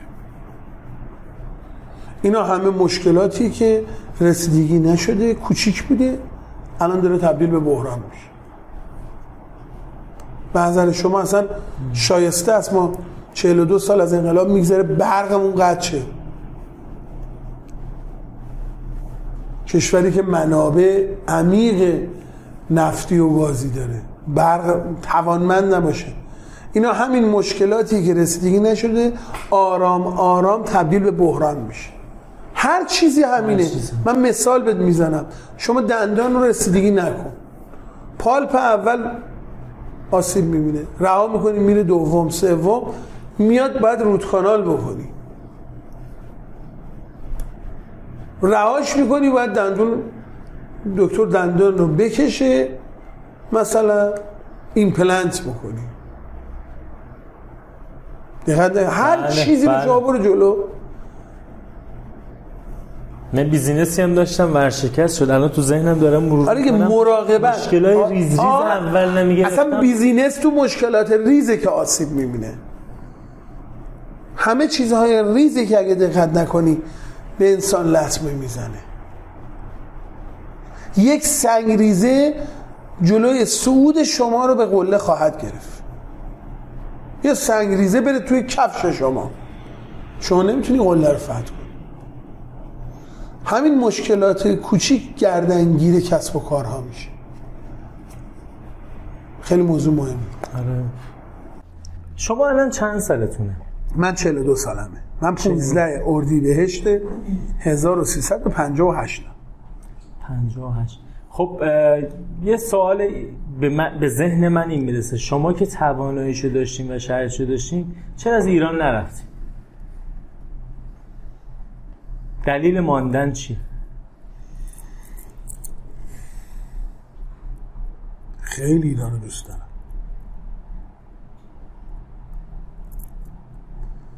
خیلی ایران دوست دارم. من هر وقت اسم ایران میاد اصلا ته دلم میلرزه. بستر برای رفتن همیشه بوده برای من. من آدم رفتن نیستم من آدم موندنم. البته می‌تونه آدم بره و برگرده یعنی در رفت آمد باشه. چرا که نه؟ هر کسی فرصتی براش هست که می‌تونه بره و از امکانات و توسعه یافتگی کشورهای پیشرفته برای کشور خودش هم کمک کنه عالی. اما من علاقه من نبودم کلا موف کنم برم. موندن چی پشتشه؟ خانواده؟ خانوادم اول یعنی مادرم و خانوادم و بعد خود ایران. آره. من, من آدم اونور موندن نیستم. خودم رو می‌شناسم. یه دورم زدی دیگه. آسیا و اروپا. من همه جا رفتم. من هر جای دنیا برم بیشتر از 25 روز 20 روز یه ماه بشه دیگه مریض میشم. باید برگردم ایران. خب حالا که موندی شما مثل خیلی ناامید نشدین دل سرد نشدین. فضا. یه مقدار فضا بیزینس فضا که خیلی بده فضا خیلی سخته. یادت نره. ببین آقای هوارد شولتز ازش می‌پرسن شما تو کار چی هستی؟ شما تو کار قهوه ای یه پاسخ فوق العاده میده. میگه ما تو کار آدمایی. کنارش به آدما قهوه هم میفروشیم من اینجا تو کار آدمام آدمای این مملکت. و شرایط برای همه سخته. الان شرایط ببین شرایط بیدلیل سخته. توجه کن. ببین یه وقتی از شرایط سخته و واقعا مثل زمان جنگ. یه چیزی آدم ها رو تو جنگ نگه می داشت ببین من تو میدون شهدا و خیابان ژاله زمان کربلای پنج این آمبولانس ها رو می‌دیدم که مثلا شهدا رو میارن. خب ما خیلی شهید دادیم کربلای پنج. می‌رفتیم مسجد می‌دیدیم پدرمون می‌رفت. خانوادهمون درگیر این موضوع بود. پدر من خیلی تو این فضا خیلی کمک می‌کرد پشت جبهه و مثلا آزوقه ببرن جبهه و اینها. و یه خاطره بهت بگم اینجا داخل پرانتز بعد برگردم. پدر من همیشه می‌گفت بار سبک از بهشت اومده. یه چیز یه پیش یه توصیه بیزینسی هم برای کسایی که این پادکست رو میشنون همینه. همیشه سعی کن بارت سبک باشه. بار کسب و کار رو توی حوزه اینقدر سنگین نکن که نتونی بلندش کنی. مثلا تو حوزه ساختمان ما نمیریم سراغ پروژه که 4000 متر عرصه شه 4000 متر عرصه پروژه بزرگیه. و جمع جور کردن کار خیلی بسیار پیچیده است. شما برو 10 تا پروژه 400 متری استارت کن. اما یه پروژه 400 4000 متری استارت نکن. این استراتژی منه ها. گفت بار سبک پدرم گفت از بهشت اومد. شما می‌خوای بری کوهنوردی. بار خودتو سنگین نکن. می‌دونی که کوهنوردا میگن کوهنورد حق نداره. اگه در واقع وزنی بالاتر با خودش وزن کالا حمل کنه. کسایی که کوهنوردی می‌کنند راهپیمایی طولانی می‌کنن اینا هیچ وقت وسیله سنگین با خودشون نمی‌برن. وزن چاقوی همراهشون مهمه. احسن. یعنی همه چی باید مح... وزنش محاسبه شده باشه. همون ببین اینجا باید اینو میدوزمش به اینکه چیز کوچیک. تو گفتی وزن چاقو. مثلا چاقو 100 گرم یا 300 گرم. در حالت گام اول و حالت اول اصلا تأثیری نداره. اما اگر شما می‌خوای یه چمدون یا یه کیسه یا یه کوله رو با خودت حمل کنی 50 کیلومتر دیگه اونجا 50 گرم تأثیر می‌ذاره. می‌خوای بری سخنرانی بکنی. حق نداره شکم پر بری. آداب سخنرانی یکیش اینه که شما گرسنه نباشی سیرم نباشی. آدابه. آداب آموزش. من امروز که می‌خواستم بیام پیش شما با هم صحبت کنیم برای این پادکست ورزش کردم. حالا من هر روز دعا می‌کنم چون گذاری می‌کنم و سنگین صبحانه نخوردم. برای که بتونم کلاممو به شما منتقل کنم. نکته ریز. رو کل تاثیر می‌ذاره. آره. اصلا شما ماشین خودروی شخصی داری. می‌خوای بری شمال می‌خوای بری نمی‌دونم اردبیل می‌خوای بری جنوب بار سنگین با خودت نبر. فلش بک بزنیم آره برگردیم. آره برگردیم. سوالت این من- که نرفتنه به دلیل آره نشده آره. نه ببین ببین ما الان داریم تو کشورمون بیدلیل فشار تحمل می‌کنیم. مردم ما شایسته این فشار نیستن. این بخش زیادیش به خاطر سوء مدیریته. ربطی به شرایط سخت نداره. یعنی یه وقت شرایط سخته ما قبول می‌کنیم. همه قبول می‌کنن. در زمان جنگ امپسی بود همدلی بود هم سرنوشتی بود. مسئول مملکت هم با یه ماشین معمولی کنار تو داشت می‌رفت. آقای وینستون چرچیل در خیابان لندن جریمه میشه در زمان جنگ. و افسر پلیس ایشونو جریمه می‌کنه. راننده میاد اشاره کنه که بگه ایشون آقای چرچیله. تو داری جریمهش نخست وزیر فرمانده آره. قوا آره. همه کاره انگلیس بوده. گفت خدا رو شکر. من احساس می‌کنم ما جنگ و پیروز میشیم. خب به خاطر که هنوز قانون تو این مملکت حکم فرماه یعنی ماشین منم جریمه می‌کنم. بعد شما مثلا نماینده مجلس رو می‌بینی می‌زنه سیلی تو صورت سرباز. و حاضر نیست عذرخواهی کنه. انسان اشتباه می‌کنه. اون نماینده هم اشتباه کرده. اما اینکه برگرده بیاد اشتباهاشو اعلام کنه و عذرخواهی کنه خیلی موضوع مهمیه. عذرخواهی واقعی. عذرخواهی با هر انسانی اشتباه می‌کنه. اشتباه نکردن که در قاموس انسانیت اصلا غیر ممکنه اما تو بیا اعلام کن. مشکل اصلی ایران الان سوء مدیریت وگرنه ما تو کشورمون منابع زیاد داریم. کشور فوق العاده خوبی داریم. مردم فوق العاده خوبی داریم. اینا باعث نمیشه ناامید شی ببین همیشه ما نا... امید و نه ما, الان جو ما. همیشه ناامید میشیم یادت نره. همیشه ناامید میشیم. اما چقدر زمان ناامیدی طول می‌کشه؟ چجوری ازش میایم بیرون؟ باید باید برنامه شخصی برای خودمون داشته باشیم. فرمان شخصی شما چی؟ ببین برنامه شخصی یعنی من منم ناامید میشم. منم گریه من از زمان کرونا از روزی که کرونا اومده می‌دونی چند شب من گریه کردم. به خاطر فشار. گریه از ترس نه. یادت نره. یعنی از ترس مدل ترسوها. من چون میگن ترسوها اصلا شروع نمی‌کنن. ضعیف ها ادامه نمیدن. آدمای قدرتمندن که ادامه میدن. من نمی‌خوام ترسو باشم نمی‌خوام آدم ضعیفی باشم. اتفاقا من وظیفه منی که به عنوان یک کارآفرین ادامه بدم. من خدا رو شاکرم که حداقل حداقل 700 800 فرصت شغلی ایجاد کردم. به همراه خانوادم فرصت. پدر من همیشه می‌گفت تو کسب و کار ما باید یک سفره پهن کنیم خودمون بشینیم کنار این سفره. چی؟ کنار. گفت نباید بشینی سر سفره. بالای سفره حق نداری بشینی. آیه سایمون سینه که کتابی داره به نام رهبران آخر غذا می‌خورن. شما اگه رهبر کارآفرینی باید آخر غذا بخوری. اگه مسئولی باید آخر استفاده کنی. حق نداری اول استفاده کنی. اینا مردم رو ناامید می‌کنه. اینا بذر ناامیدی رو تو جامعه توضیح می‌کنه و میپاشه. بذر ناامیدی رو اینا میاره. وگرنه اینکه شرایط سخته طبیعیه؟ شرایط سخت. من یه سوال دارم.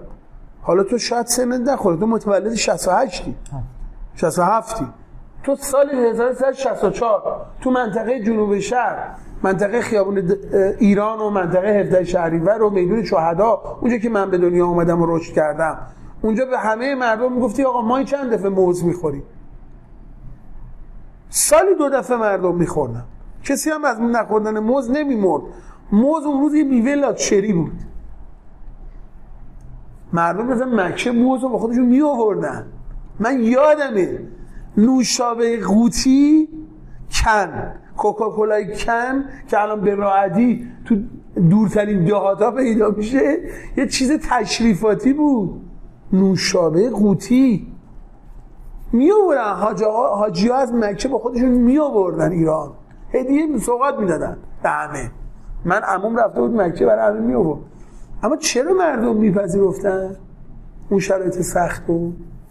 مثلا کره نوبتی بود. نمی‌دونم. همه چی همه چی هست. گازوئیل دبه. دبه ما تو صفحه شیر تو صفحه گازوئیل همه چی اقتصاد کپونی بود دیگه زمان آقای موسوی. اما چرا مردم قبول می‌کردن؟ چون همه با هم هم سرنوشت بودن. شما تو تیمی که وظایف کارآفرینی اینی که با آدما هم سرنوشت بشه.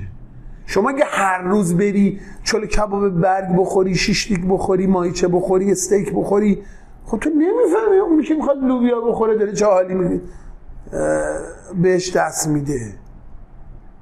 حالا هفته یه دفعه هم نون پنیر بخور. ساده. نمیگم من منظورم نوع غذا نیست اون نگرش همزیستی با آدم هاست. بشین کنار کارگر رو زمین. تا ما نشینیم رو زمین نمی‌تونیم بفهمیم زمین چقدر سخته. تا با موتوری شرکتمون نریم یه راه دوری تو این گرمای 40 درجه. نمی‌فهمیم وقتی دما 42 درجه است آفتاب می‌خوره به مغزه چه اتفاقی برات میفته بنابراین اون وقت خودمون رعایت می‌کنیم. حق نداریم به اون آدم داد بزنیم. چرا دیر اومدی چرا فلان شد چرا میسان شد؟ خب این همسر نوشتی خیلی مهم. ببین من یه چیزی بهت بگم. من معتقدم. آدم تو مسیر موفقیت اول باید خودش رو بشناسه. این خودشناسی خیلی مهم به وام بگیرم از حرف سانزو میگه دشمنت هم بشناس رقیبت هم بشناس. شما باید رقیبت هم بشناسی دشمنت هم بشناسی. تو این جنگ تمام ایاری که علیه ایران هست ما باید خودمون رو بشناسیم دشمنمون هم بشناسیم و شرایط هم بشناسیم. کسی که نه خودشو می‌شناسه نه دشمنشو می‌شناسه نمی‌تونه نمی‌تونه آدم پیروز از میدان بیاد بیرون. یادت داره می‌دونی چی میگم؟ این این که می‌بینی الان بعد از این تو این ده سال 15 سال اخیر نارضایتی عمومی مردم بالای بخشش به خاطر همینی که بهت گفتم. مسئولین با آدم های کف جامعه هم سرنوشت نیستن. من خونم نیاوران هزار متر. هم وطن من همشهری من. خونهشون کجاست؟ قرچک ورامین چل متر. خب من چطوری می‌تونم اونو درک کنم؟ من نمیگم مسئولین برن همه قرچک بشینن ها مثال حالا منطقه ای میگم منطقه جنوب شهر تهران. هر جا. هر جا. استانه اتفاقا من کف جامعه من همیشه اتفاقا من میگم یه کارآفرین باید friction داشته اصطکاک داشته باشه با آدم. آدم ها رو درک کنه. آدم ها رو لمس کنه. لمس. اگه لمس نکنه که نمی‌تونه کارآفرینی کنه نه برای اینا. ببین با ببین تو اگه می‌خوای باغبان جامعه باشی باغبان زندگی مردم باشی باید لمس کنی. باغبان خاک رو لمس می‌کنه. می‌فهمه خاک تشنه است یا نیست؟ خشک یا زبره. نرم کوددار دانسیته خاک رو با دستاش لمس کن. تو باغبان سراغ داری لمس نکنه باغ داشته باشه. همشون به من مو- یه دست آه، یه دست یه لمس می‌کنه. لمس. تو اگر می‌خوای باغبان زندگی مردم باشی به عنوان یه کارآفرین باید لمس کنی. و این این شرطش فقط وقتی محقق میشه که کنار مردم باشی. کنار مردم. شما آقای امانوئل اورتگا مدیر عامل و founder کمپانی Inditex که حالا Zara و Massimo Dutti و اینا چند تا برند Bershka و اینا مال ایشونه. ایشون بزرگترین خب به هر حال هلدینگ تولید کننده پوشاک در جهانه. ایشون کف کارخونه است. میزشو می‌ذاره کف کارخونه. ما بعد از اینا یاد بگیریم. ایلان ماسک میگه میز من جاییه که اونجا تو سازمانم بحران اتفاق میفته. میگه یعنی من اصلا میز ندارم. من میرم ببینم بحران کجاست بحران رو حل کنم الان شما توی ساختمون سازیاتون هم میرین با کارگره؟ با- میریم. همونجا ما. کنار کارگر میشینیم. آره. از این من میای توی فرش فروشی دوباره اونجا هم هست. آره. یعنی ما اصلا هر روز میگم با آدمای کف جامعه دیگه. ما با کارگر ساختمانی میشینیم نگاه می‌کنیم. من خیلی موقع پای کارگرها زخم میشه یا من خودم لمس می‌کنم پاشونو. برای که اون هم اون حس کنه که من میفهممش هم واقعا بفهمم که پاش چه مشکلی داره. یه یه جور دیگه من سوال بپرسم. شکست خوردی تو این سالا؟ او الا ماشاءالله. چیکار کردی؟ با اون می‌خوام شکست خوردن طبیعیه برای هر کسی. شکست خوردن طبیعی نیست شکست خوردن الزامیه. الزامیه. الزام اصلا غیر ممکنه باید شکست شکست بخوری که بتونی اصلا کسی. که شکست نمی‌خوره اصلا یعنی برنامه ریزی نداره. آره. بگه داری مثلا کسی بگه من شکست نمی‌خورم. یکی از شکسته رو بگو که بعدش اومدی بالا چه جوری اومدی بالا؟ با با خب خیلی موضوعات مختلف بوده نمی‌تونم بهت بگم مثلا کدوم موضوع. می‌خوام ببینم چه جوری بهش نگاه کردی چه جوری حلش کردی. بحرانی باشه یا ببین خیلی بحران بود. ببین بحران متعدد. آی براین تریسی میگه پاداش حل یک بحران یه بحران جدیده. این نگرش منه یعنی امروز این بحران رو حل کردی فردا یه بحران دیگه هست. باید حل کن مسئله اینه که وقتی شکست می‌خوری اون موقع خود دلزده میشی خود معیوس میشی خود ناراحت میشی افسرده میشی. اما باید سریع از این قسمت عبور کنی آدم ها باید راه حلگرا باشن. بریم سراغ راه حل خب اینجا چرا شکست خوردیم؟ دلایلش رو بنویسیم. دلایل شکستمون رو بنویسیم. بعد بیایم ما برای سازمانمون سلوشن پرووایدر باشیم. بیایم پیشنهاد بدیم. خب مشورت بگیریم.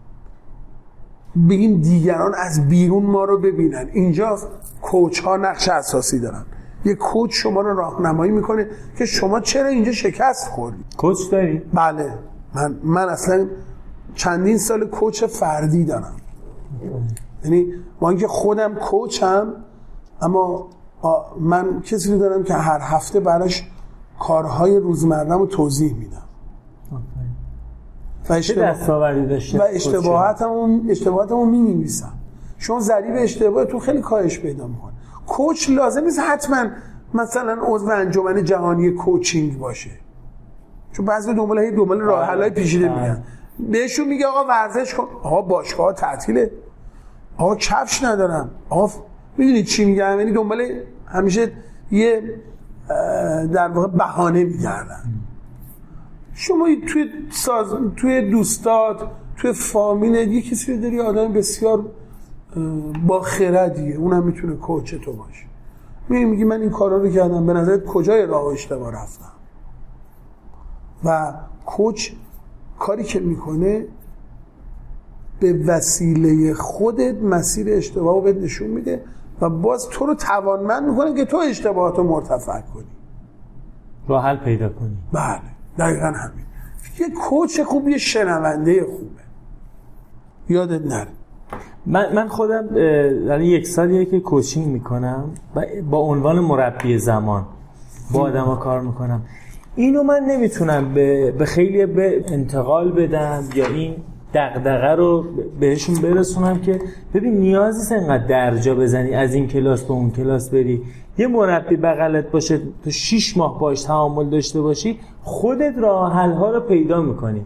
الان این چیزایی که شما داری میگی این قشنگ درکش کردی با پوست گوشت و پوست و سخون. در حالی که بیزینسمن موفقی هم هستی کارات هم داره پیش میره جلو ولی باز میگی من کش دارم. خیلی چیز جذاب و جالبیه. بخاطر که ببین غیر از اینکه کوچ بهت کمک می‌کنه دچار ایگو نشی. من خیلی از این کسایی که الان تو حوزه کسب و کارن احساس می‌کنم خ... می‌بینم. دچار ایگو هم به خاطر ایگوشون اون سال 50 میلیارد 20 میلیارد 100 میلیارد ضرر میدن.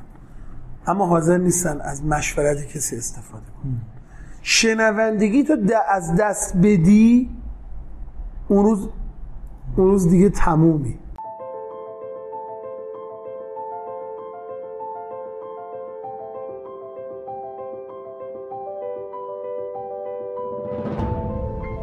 اسپانسر این قسمت از پادکست یا بهتره بگم حامی پادکست مهدی رضاییه. مهدی مشاور تبلیغات آنلاین و سئو کاره یعنی خیلی ساده میشه اگه شما سایت دارید و می‌خواید تو این فضای رقابتی امروز دیده بشید کار مهدی اینه که کمک کنه دیده بشید. مثلا اگر شما فروشنده یک لباس مردانه یا زنانه هستید وقتی یک نفر توی گوگل میگرده که شما رو پیدا بکنه مهدی کارش اینه که کمک می‌کنه گوگل اونو با اون آدما نشون بدن یه تیمی هم تازه راه اندازی کردن دور هم جمع شدن و خیلی با انگیزه برای کسایی که سایت ندارن سایت راه اندازی می‌کنن. تیم تولید محتوا هم دارن برای مدیریت page اینستاگرام و social media حالا تو شبکه های اجتماعی که هم اونو اداره می‌کنن هم امنیتش رو به عهده می‌گیرن و هم محتوا براتون تولید می‌کنن که اونجا هم business خودتون رو بتونید دیجیتال بکنید. من لینک های دسترسی و تماس با مهدی رضایی رو توی caption پادکست می‌گذارم. ولی اگر خواستید در واتساپ، تلگرام و سایر شبکه اجتماعی با شماره موبایل 0912 876 2047 می‌تونید پیام بهشون ارسال بکنید. سایتشون هم هست مهدی رضایی m a d i r e z a یا دو تا ای .ir توی اینستاگرام هم ادساین آی مهدی رضایی می‌تونید بهش دسترسی پیدا بکنید. با تشکر از اسپانسر محترم مهدی رضایی سئوکار و مشاور تبلیغات آنلاین. بعد شما خوب گفتی که الان من با کوچ هم می‌کنم. یعنی مدیریت به روش کوچینگ با بچه هاتون با تیمتون. با آره آره. من خود خودم تو حوزه آموزشم. خودم آموزشم میدم. و آموزش علاقه منه. من اساسا علاقه مندم همه آدم هایی که کنارم هستن یا منو می‌شناسن توانمند بشن. اساسا علت این مصاحبه با شما برای من اینه که صحبت های من و این تجربه من رو یه دی گوش بکنن شاید یه جایی به دردشون بله مهمه. و منم به این نتیجه رسیدم که مهمه با پادکست اکنون خدمت شما رسیدم. آره. یعنی یادت باشه زکات یاد گرفتن یاد دادن. باید شما وقتی یه چیز رو یاد گرفتی سعی کنی برای خودت هم نگه نداری و به دیگران هم یاد بدی. حجم کارا انگار زیاده. تعداد آدمایی که با شما کار می‌کنن موضوعات مختلف. چجوری بهشون می‌رسی؟ چجوری هندل می‌کنی پوشش میدی؟ اول اولویت ها و دو نگفتن به کارهای زائد. من به همه آره نمیگم. قدرت نگفتن قدرت بزرگیه. خیلی از دستاوردهای ما تو زندگیمون برای نهایی که میگیم نه برای آره هایی که میگیم. یعنی به خاطر اون کلمات نهیه که به کارهای بدون دلیل یا کم اهمیت به دیگران میگیم. مثلا تو اینستاگرام یکی از من می‌خواد خیلی من به من دایرکت میدن. میشه با شما جلسه فردی بزنم؟ واقعا من وقت ندارم اینقدر جلسه فردی بزنم. بنابراین بهشون میگم متاسفانه نمی‌تونم. واقعا هم نمی‌تونم. ولی باید بهشون نبگم. این خیلی مهمه. نه هنر آره. نگفتن. هنر نگفتن مدیر... یکی از ابزارهای مدیریت زمانه. و تعیین اولویت. یعنی سختترین کار اول صبح انجام بده. روزتو می‌تونی بگی مثلا چجوری تقسیمش می‌کنی؟ کی پا میشی؟ چجوری؟ چون خانواده من هر, بچه‌هاش آره. من هر روز صبح اگه کار خیلی ضروری نداشته باشم که زودتر بلند شم هفت و نیم صبح بیدارم. حد اکثر و کار فردیمو می‌کنم صبح و آماده میشم و صبحانه و اینها. من هر روزم با شکر گذاری شروع می‌کنم. ده تا نعمت خوب خدا رو هر روز شکر میگم. ممکنه این نعمت هم تکراری باشه. توصیه می‌کنم اونایی هم که میشنون با شکر گذاری شروع کنن. و بعد میرم سراغ مهمترین کار اون روز. سعی می‌کنم اونا رو حل می‌نویسی اینا رو؟ آره شب من یه دفتر دارم الان- دفتر نوشته ها اینجا هست آره من همیشه دفتر- می‌نویسم آره. آره. می‌نویسم و انجام که میدم تیک می‌زنم. کار مهم اون روز یا اون هفته رو. بعد میرم سراغ کارهای روتین. غیر مهمتر و روتین. آره. معمولا تا ساعت نه شبم هشت و نیم شبم کار می‌کنم. الان هشت هشت و نیم. چون سه روز در هفته ورزش می‌کنم. روزه که ورزش می‌کنم معمولا هشت و نیم می‌رسم منزل. بعد روزم نه و نیم. البته ما ساعت نداریم. واقعا کار داشته باشیم میمونیم. بزرگترین تفریحم کتاب و ورزشه و کنار دیگران بودن. من به شدت آدم اجتماعی هم. دو تا فرزند دارم سبا و رها که دخترای فوق العاده خوب و شارپ و و و یه همسر فوق العاده و خانواده خیلی خوب مادرم فوق العاده بسیار. فوق‌العاده یک مادر و یک فرمانده ارزشمند سوپاپ اطمینان خانواده ماست یعنی هیجانات و سالهاست که مدیریت کرده اون دیدی زودپس وقتی فشار زیاد میشه سوپاپ کار می‌کنه و در واقع به تعادل آره. و, و حجم در واقع بخار رو مدیریت می‌کنه. سالهاست مادر من این کار رو می‌کنه. بچه‌هاتون چند سالن؟ هشت سال و 15 سال من زود ازدواج کردم. کلا فرهنگ خانواده ما اینطوری بود که ما زود ازدواج کنیم. هممون زود ازدواج کردیم. برای بچه ها وقت می‌ذاریم بله. لابلای کار گم نمیشن. نه وقت می‌زنم بر بچه هم وقت می‌زنم و بیشتر البته همسرم. خیلی خیلی وظیفه تربیت بچه ها به عهده ایشونه. ایشون وقت می‌ذاره. آره. خب خیلی خوب. یعنی چون اه، گاهی وقتا با بعضی از کارآفرینه یا کتابشون خوندم یه گپ می‌زنم باشون میگه که من لابلای کارم بچه ها فراموش شده. یه همچین حسرت هایی خب، ببین، هست یه چیزی بگم. اصلا نه من اینجوری نبوده که اینجوری باشه مثلا نبینمشون و اینها. اساسا خب با زندگی کارمندی متفاوته. خیلی متفاوت. یه کارمند چهار بعد از ظهر میره خونهشون بعد می‌تونه مثلا یک ساعت استراحت کنه پنج بعد از ظهر اساسا هیچ کاری نداره. نه. قطعا شما نمی‌تونی با یه کارمند مقایسه کنی. زندگی کارآفرین رو. غیر ممکن. ولی الان جمعه است ما داریم دفتر کار آره دیگه. پادکست می‌کنیم. آره آفرین. تفاوتش همینجاست دیگه. آره تازه من از صبح مثلا چند تا کار مختلفم کردم. توازن رو باید خود کارآفرینه یعنی ما باید خودمون توازن رو سعی کنیم رعایت کنیم. به جز بابا الگوی دیگه ای هم تو زندگی داشتی؟ بابا. به جز بابا. بابا. فقط بابا. نقش الگو خیلی مهمه. الان مدل ذهنی شما یه ساختار خیلی خاصی داره. ببین اصلا نمی‌تونم بهت بگم پدرم چقدر انسان متفاوتی بود. من الان که از دستش میدم تازه می‌فهمم که دادم یعنی می‌فهمم که پدرم کی بوده. یه فرمانده واقعی. برای من یه رهبر بی انتها یک انسان و یک کوچ لایق و یه شخصیت کاریزماتیک. من فرهنگ مبارزه رو پدرم یاد گرفتم.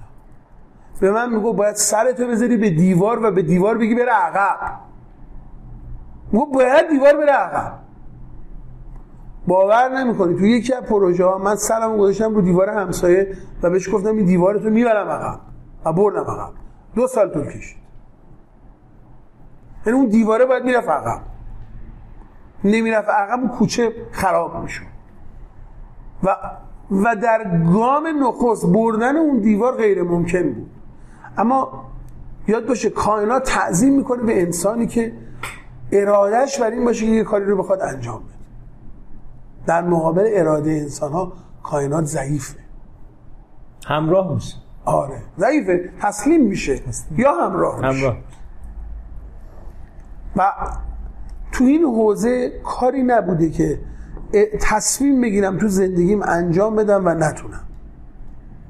هر کاری رو که تصمیم گرفتم انجام بدم انجام بدم. حالا این سوال بذار من اینجوری بپرسم. کسی باباش این ویژگی رو نداشته یا برادر بزرگ این ویژگی نداشته چجوری یه الگو اینجوری برای خودش پیدا کنه؟ الگو خیلی مهمه. این تصاویر اول که حالا الگوی عمومی. اول اینکه خب الان در واقع شبکه های اجتماعی و سوشال مدیا زیاده. شما این همه الگو می‌تونی ببینی. لزومی نداره حتما پدرت باشه. آره.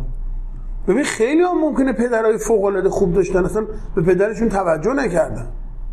اشتباه نکنی. یعنی بله، این بله. مسئله متقابله. بله.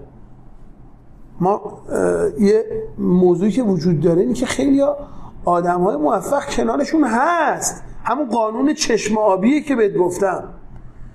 دوغ دم خونه ترشه. مرغ همسایه قاضی. آره. دختر مردم چشم آبیه. همسر خودش زیبا نیست. نمی‌بینه. خانواده خوب خودشو نمی‌بینه. تو فامیل دایی عمو هر کس یعنی آموزش دهنده اصلا اون چرا؟ آموزش پذیر هم آقا من. یه خاطره بهت بگم از موضوع یادگیری یک آقایی در بازار تهران تو حوزه فرش های آنتیک بود و من به شدت علاقه من بودم از این یاد بگیرم خیلی استاد بود من اسمش رو الان اینجا نمیارم چون این پادکست پخش میشه و ممکنه خیلی خیلی ها نه یه عده‌ای بشناسنش حال. این این آقا اعتیاد داشت. معتاد بود. معتاد به مواد مخدر. اما به کار خودش خیلی تسلط داشت. و من بهش می‌رفتم. می‌گفتم که می‌تونید به من اینا رو یاد بدین. به من توجه نمی‌کرد. بعد من دیدم اینطوری نمی‌تونم از این یاد بگیرم. هر روز که می‌رفتم حجره پدرم کمکش می‌کردم مغازه اینم می‌رفتم تمیز می‌کردم. این روز اولی که من رفتم تعجب کرد. گفت برای چی داری مغازه من تمیز می‌کنی؟ گفتم باید من دارم تمیز می‌کنم. از اینجا شروع کردم. گفتم بیام مغازه شما تمیز کنم. تمیز کردم فرشا رو انداختم بالا. جا آبجارو کردم فرشاش هم خیلی پر خاک. همه قدیمی و کهنه و اینا. خاک فرش هم خیلی بده آبجارو می‌کردم یه چایی هم مغازمون میذاشتم. تو حجره پدرم به این میوردم تعارف می‌کردم. فکر می‌کنی چند وقت این کارو کردم؟ رایگان. رایگان. یعنی رایگان. هیچ پولی به من نمی‌داد هیچی هیچ تشکری هم نمی‌کرد. من دو سال حجره این آقا رو تمیز کردم بعد دو سال گفت بیا یاد بدم. گفت تو من رو بردی. دو سال. ببین خیلی ها. ببین شما این حرف فقط الان داری میشنوی این خیلیه. من آره. ذهنم سه ماه بود. من دو سال. یعنی دو سال این آقا من تمیز می‌کردم هیچ چیه به من یاد نمی‌داد. بعد دو سال به من یاد پولی هم نمی‌گرفتم ازش. تازه تشکر زیادی هم از من نمی‌کرد. یه سرش یه آروم یه تکونی می‌داد. حالا تو ببین تو زندگی ما کیا هستن که ما اصلا حاضر نیستیم بریم ازشون یاد بگیریم. داره تازه رایگان به ما محبت می‌کنه میگه. می‌خوایم بریم حتما هزینه بدیم و بعد یاد بگیریم. اگر پند خردمندان به جان و دل نیاموزی فلک این پند با سختی بیاموزد به تو روزی. خیلی از ما هستیم که یه بزرگی به ما میگه این کارو نکن. ما میریم انجام میدیم. و بعد لطمشو همین موضوع بورس. می‌دونید چند نفر به من پیشنهاد دادن بیا تو بورس؟ باور نمی کنی 90 درصد دوستای من تو بورس متضرر شدن. از 20 میلیارد و 15 میلیارد تومن بگیر تا مثلا کمترینشون 50 میلیون تومن بوده. گفتم من حوزه تخصصم نیست. به من گفتن بورس ایران گفتم بورس ایران برای من واقعی نیست. این اقتصاد نمی‌تونه بورسش این باشه.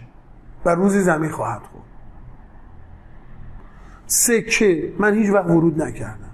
دلار. هیچ وقت نخریدم. هیچ وقت خرید و فروش دلار نکردم. من تو حوزه‌ای که توانمندم سرمایه گذاری می‌کنم. این یک نصیحت به کسایی که دارن میشنون. کاری که بلد نیستی لطفا نرو انجام بده. نرو توش سرمایه گذاری بکن. رستوران زدی رستوران می‌زنی چایی بلد نیستی بریزی. اصلا مگه میشه تو تو اون حوزه موفق بشی؟ تو باید ابعاد اون کسب و کار بلد باشی. خاکشو خورده آفرین. شاگردی کرده باشی توش. چرا میری تو کاری که بلد نیست؟ خیلی ها به من چون ما شرکت ساختمانی داریم به من پیشنهاد مثلا آقا بیا نمی‌دونم این بیزینس رو استارت کنیم. میگم بلد نیست. کاری که بلد نیستم توش ورود نمی‌کنم. من نمی‌کنم. ببین استثناء داریم شاید کسی رفته باشه موفق شده باشه. اما این استثناء احتمالا شرایط خوب بوده به, به آدم خوبی که تو اون حوزه می‌خوره. اتصال اتصال اون اتصال برقرار میشه یا آدم خوب این استثناء قاعده نیست. نه اصلا اصلا غیر ممکنه. خیلی. قاعده اینه که حتما باید بلد باشی باید. قصه چی. آقا شما می‌خوای تو هر حوزه‌ای بری باید بری تو حوزه. من الان توی حوزه آموزش می‌بینم همه شدن business coach. آقا احمقانه است اصلا طرف یه املت نمی‌تونه درست کنه. زیپ شلوارشو نمی‌تونه خوب بده بالا. میگه من business coach م. من واقعا اینا رو درک نمی‌کنم. چرا فکر می‌کنم با خوندن چند تا کتاب می‌تونم بیزینس کوچ باشم؟ یا با تکرار حرفای این اون. اتفاقا دیگه آقای چند وقت پیش به من پیشنهاد داد گفت آقا ما فروش سازمانی برای شما راه میندازیم ماهی ماهی 40 میلیارد. ماهی 40 میلیارد تومن ببین عدد چقدر بزرگه. اما شما ماهی 20 میلیون تومن به من حقوق بده. گفتم من برای کسی که بتونه ماهی 40 میلیارد تومن فروش را بندازه ماهی 100 میلیون تومن حقوق در نظر می‌گیرم. راضی؟ و عالیه. گفتم فقط یه شرط داره. ماهی دو میلیون تومنشو بهت میدم. الان 98 میلیونشو بلوکه می‌کنم. تو رو طلبکار می‌کنم بعد از سه ماه. 40 میلیاردو به دست آوردی همون داستان کتابیه که به من گفتی. پوست در بازی پوست در بازی من بهت میدم. جا زد. از این مشاوره ها. می‌دونی این مشاوره هایی که غیر واقعیه. بله. این این موفقیت در 90 روز. زندگی شما بعد از خواندن این کتاب متحول میشه. این سیدی رو گوش بدین شما پولدار میشه الان جدیدن دیدی تو پستای اینستاگرامی؟ این پست رو گوش کن زندگیت متحول میشه. اصلا اینا خنده داره یعنی وحشتناک خنده داره آره. مگه میشه یه همچین چیزی. ببین اینا همون چیزایی که متاسفانه چون بعضی دنبال نقشه گنجی میگردن تو کسب و کار. آقا اصلا بیزینس نقشه گنج نداره. آقا ما یه کاری کنیم سریع. ما راه سریع نداریم. موفقیت آسانسور نداره متاسفانه. کلمه سرطانی زود بازده. آره دیگه زود بازده. اصلا نداریم. نه. ما مثلا در مدیریت زمان من این درس میدم یه عده میان میگن که چیکار کنم؟ میگم ببین تازه شروع بازیه. بعد می‌گفتن تکنیکاش چیه؟ من دم اینا دنبال تکنیکن. اون مدل ذهنیه. اینکه من تو زندگی بهره بریم بره بالا نیست. 90 روز سه ماه هر روز 5 دقیقه تا 10 دقیقه من فیلم تمام تکنیک هایی که بلد بودم رو گذاشتم اونجا. کدوم این تکنیک ها رایگانم هست. هم تو سایت هست هم پادکستش هم این. اگه نمی‌خوای داشته باشی برو گوش بده.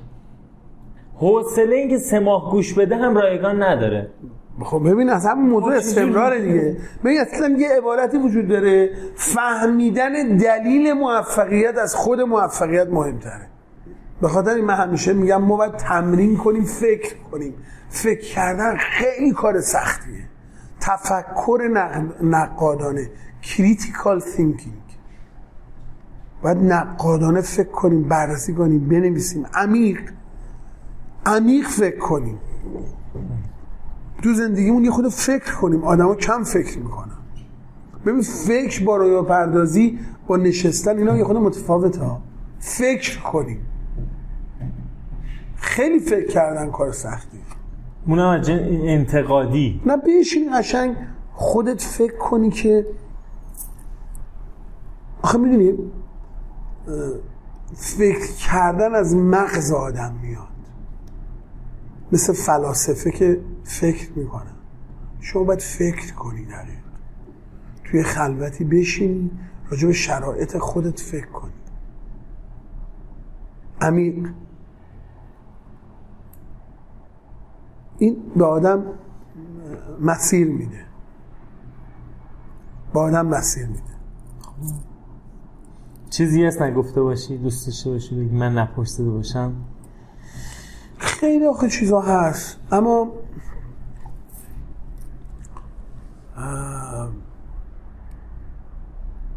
اگه بخوام جمع بندی کنم الان فکر کنم یه ساعت خورده شو. حرفامو. اولا که دنبال پول نباش. پول محصول درخت موفقیت. دنبال اثرگذاری و افیشنسی باش. پول پس از موفقیت خواهد آمد. هر آدمی هم می‌تونه خدا قدرت برای همه قرار داد می‌تونه موفق بشه. قطعا یه احمق با برنامه بهتر از یه نابغه بی برنامه است. قطعا. و سخت و موفقیت فرمولی واقعا نداره جز این که میگم تلاش استمرار استمرار توکل پشتکار و خستگی ناپذیری. و شنید... قدرت شنیدنتون رو بالا ببرید. یعنی یادگیری از شنیدن میاد. شنیدن. لیسنینگ نه فقط گوش کنی بهش فکر نکنی. واقعا عمیق بشنوی هم هر کسی می‌خواد موفق بشه از همینجا شروع کن. تو هر حوزه. استمرار اما.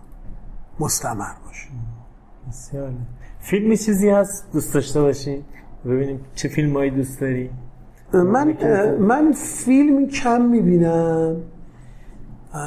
خیلی هم دوست دارم بیشتر ببینم وقت نمی‌کنم. یه کتاب مثلا. آره کتاب که خیلی زیاد. کتاب که خیلی زیاد هست که الان هم یه کتابی دارم می‌خونم.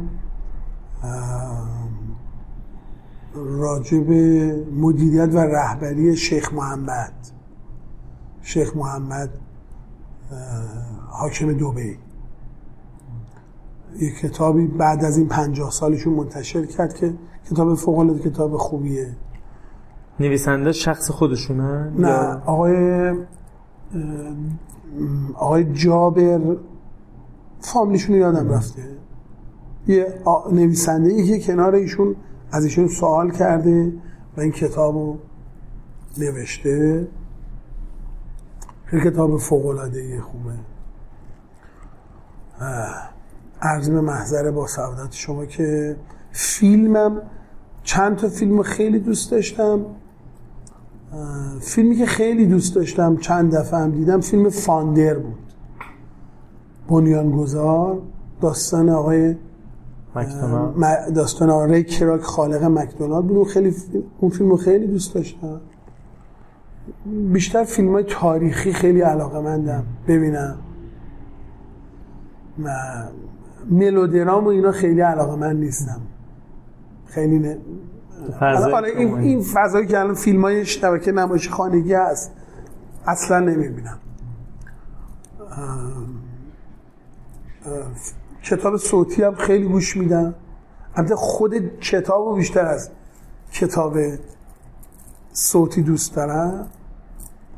کتاب یه کتاب دیگه اگه بخوام الان معرفی کنم کتاب تسهیلگر رو معرفی می‌کنم اثر جونا برگر خیلی خوبه. فوقلاده است به نظر من. و کتاب استارت وید وای با چرا شروع کن. اثر سایمون سینک رو باز معرفی می‌کنم فوق العاده کتاب بله. سخنران بسیار قوی آره. هست. ببین اینا از اون آدمای متفکری هن. آدمای از دست سایمون سینک و ست گادین و اینا خیلی خیلی صحبتشون رو دوست دارم. خیلی گوش میدم. شاید باور نکنی من خیلی موقع با کتابا گریه می‌کنم. با کلمات الهام بخش. امیدوارم که خدا فهم ما رو زیاد کنه بفهمیم. فهمیدن خیلی ارزشمنده. صحبت دیگه ندارم نه. ممنون. خیلی پادکست خیلی خوبی شد. من خیلی خیلی یاد گرفتم زندگیش از شما. متشکرم. وقت گذاشتین. تشکر. قربون شما. مرسی. امیدوارم از قسمت پنجم پادکست اکنون لذت برده باشید.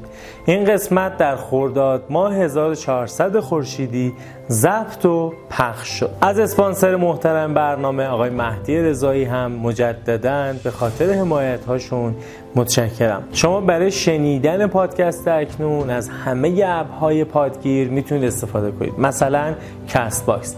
همچنین فیلم های این گفتگوها رو من در کانال یوتیوب و آپارات پادکست اکنون هم منتشر می‌کنم. همچنین اگه تمایل داشته باشین می‌تونید با لینک هایی که در caption وجود داره از این پادکست حمایت بکنید تا ما برنامه ها رو با کیفیت خیلی بالا و روش های متنوع تری ضبط کنیم و به دست شما برسونیم. من سجاد سلیمانی هستم مربی و مدرس مدیریت زمان اگر در این حوزه هم تمایل داشتین که چیزهای متنوعی رو یاد بگیرین و مدیریت زمان بهتری در زندگی خودتون داشته باشید می‌تونید به وبسایت من سجادسلیمانی.com یا مدرسه زمان.com مراجعه بکنید. از همراهی شما ممنونم. اولین فرصت با یک قسمت دیگه و با یک گفتگوی جذاب دیگه خدمتتون خواهم رسید. خوش باشید